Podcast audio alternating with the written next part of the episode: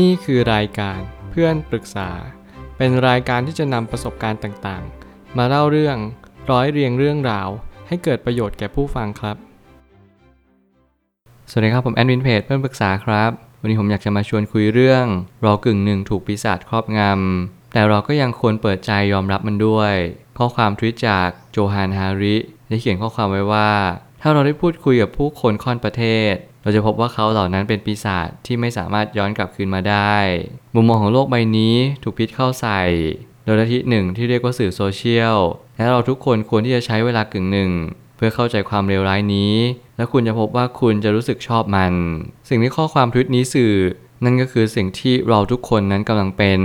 ผมติดใจอยู่กับคำว่า เราจะรู้สึกชอบมันถ้าเกิดเราได้คุกคีกับสิ่งที่เลวร้ายต่างๆ ในสื่อโซเชียลผมเชื่อว่าสิ่งเหล่านี้มันเป็นสิ่งที่ เป็นคำเตือนมากกว่า นั่นหมายความว่าหลาย ๆ คนที่กำลังเข้าสื่อโซเชียลเราจะไม่ได้รับรู้ว่าสิ่งที่สำคัญกว่านั้น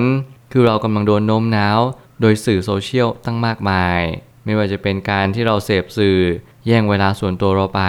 หรือเราจำเป็นจะต้องดูตลอดเวลาว่าใครเขามีอะไรบ้าง จริง ๆ แล้วบางครั้งเนี่ยการที่เราเป็นโรคซึมเศร้า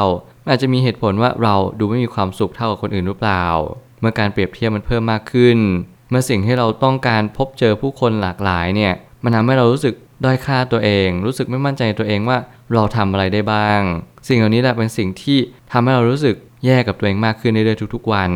บางครั้งเนี่ยเราก็เลยต้องตั้งคำถามใหม่ว่า อะไรเป็นสิ่งที่ทำให้เราได้มีสติรู้ตัวว่าปีศาจกำลังครอบงำเราแล้วเนี่ยเราควรทำยังไงต่อไป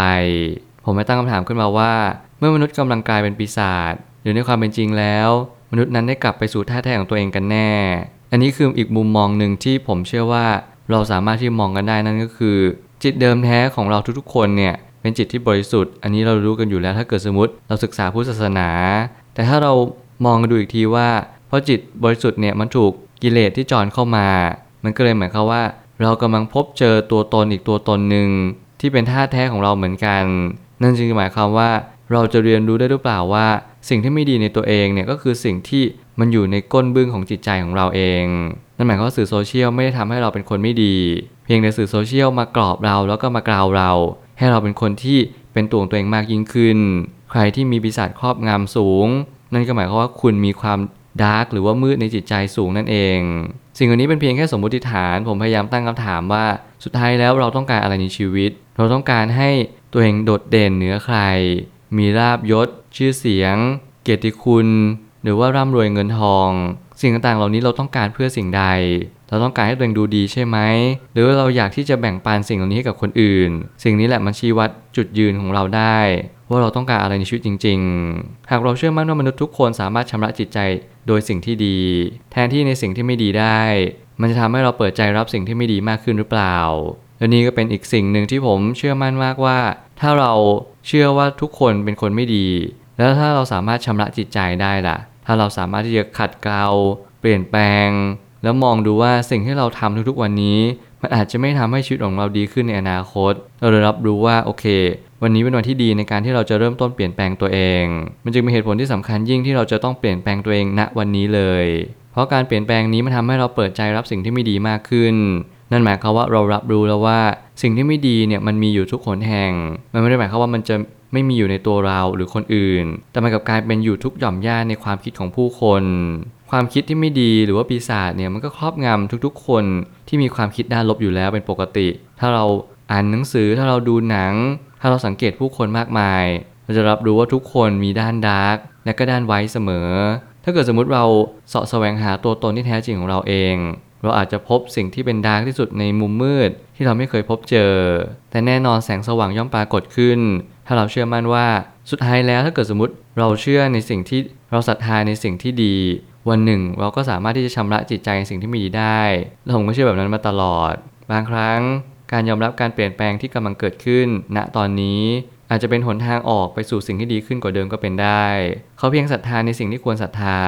แล้วสิ่งนี้ต้องใช้ความเชื่อ ความศรัทธา แล้วก็ความมุ่งมั่นอย่างยิ่ง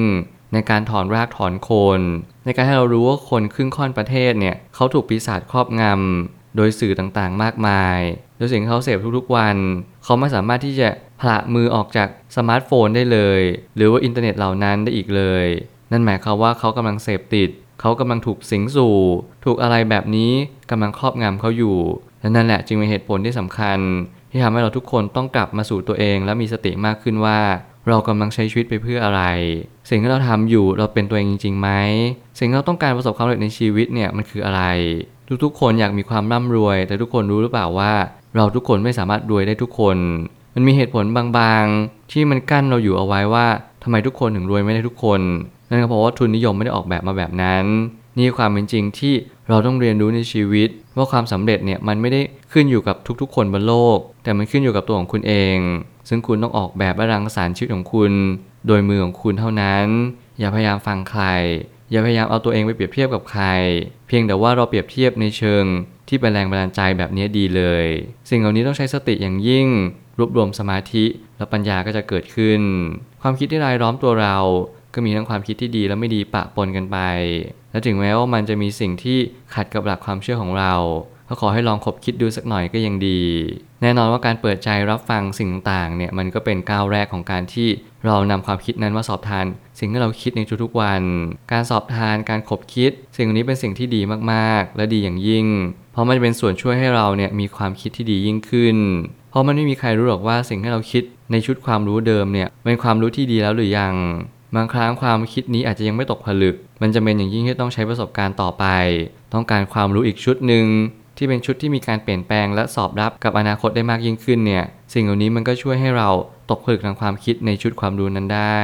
แต่แน่นอนว่ามันไม่สามารถที่จะระบุระยะเวลาว่า เราควรจะมีความคิดเช่นไร ขอแค่ว่าเราใช้ชีวิตอย่างมีสติ รู้ตัวว่าวันนี้เราทำอะไรอยู่ เรากำลังหลงไปอยู่ในโลกใดโลกหนึ่งหรือเปล่า เรากำลังขาดการรู้จักตัวเองจริงหรือเปล่าว่าเราต้องการอะไรในชีวิต สิ่งเหล่านี้แหละมันเป็นสิ่งที่ทำให้กระตุ้นเตือนสติ และทำให้เราฉุกคิดได้ว่า เราควรจะกลับมาหาตัวเองได้แล้วนะ เราออกจากตัวเองไปไกลเหลือเกิน สุดท้ายนี้ ทางออกนั้นอาจจะไม่มีอยู่จริง แต่กระนั้นเราก็อย่าเพิ่งหมดหวังกันไป คนที่อยากให้ทุกสิ่งดีขึ้นก็ทำหน้าที่ต่อไป ส่วนคนที่หมดสิ้นศรัทธาแล้ว เขาก็ทำหน้าที่ของเขาเช็คเช่นเดียวกันและนี่ก็สิ่งที่ผมอยากจะบอกว่า สังคมนั้นมีผู้คนหลากหลาย มีทั้งคนปกติ คนไม่ปกติ คนที่ธรรมดาและคนที่ไม่ธรรมดา เราต้องอยู่บนสังคมอันมากมาย แน่นอนว่าถ้าเกิดสมมุติว่าเรามีสังคมแวดล้อมที่ปกติ และไม่ได้ผิดปกติอะไร เราก็มักจะคิดว่าทุกคนก็จะเป็นแบบคนแวดล้อมเราเหล่านั้น แต่ในความเป็นจริงแล้วเรามีผู้คนมากมายกว่านั้น เรามีผู้คนที่ต้องการได้รับความช่วยเหลือ แน่นอนว่าถ้าเกิดสมมติเราเจอคนบ้าคนหนึ่งแล้วแค่เดินหนี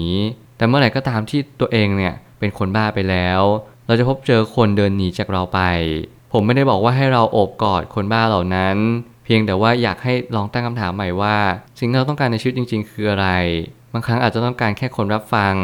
บางครั้งอาจจะต้องการแค่คนสนใจในสิ่งที่เราทำบ้างเท่านั้นเอง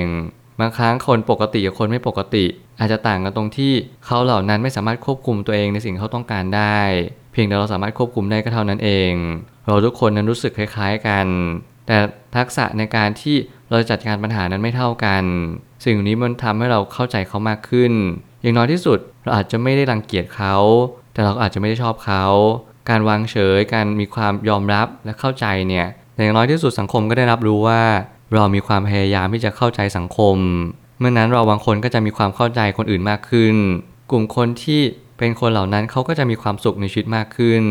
นี่แหละอาจจะเป็นเหตุผลจริง ๆ ก็ได้ว่าทำไมเราถึงต้องการ ความสุขในชีวิตมากมายขนาดนี้ หรือเพียงเพราะว่าเราทุกคนโดนปีศาจครอบงำกันไปแล้ว แล้วนี่คือสิ่งเดียวเท่านั้นที่จะช่วยเหลือและเยียวยาผู้คนให้ออกมาจากวังวนเดิมที่เขาติดอยู่ได้ นั่นคือการที่เรามีสติรู้ตัว และเราจำเป็นต้องช่วยเหลือซึ่งกันและกัน ผมเชื่อว่าทุกปัญหาย่อมมีทางออกเสมอ ขอบคุณครับ รวมถึงคุณสามารถแชร์ประสบการณ์ ผ่านทาง Facebook Twitter และ YouTube และอย่าลืมติด Hashtag เพื่อนปรึกษาหรือ f r ร e n d t a l k ด้วยนะครับ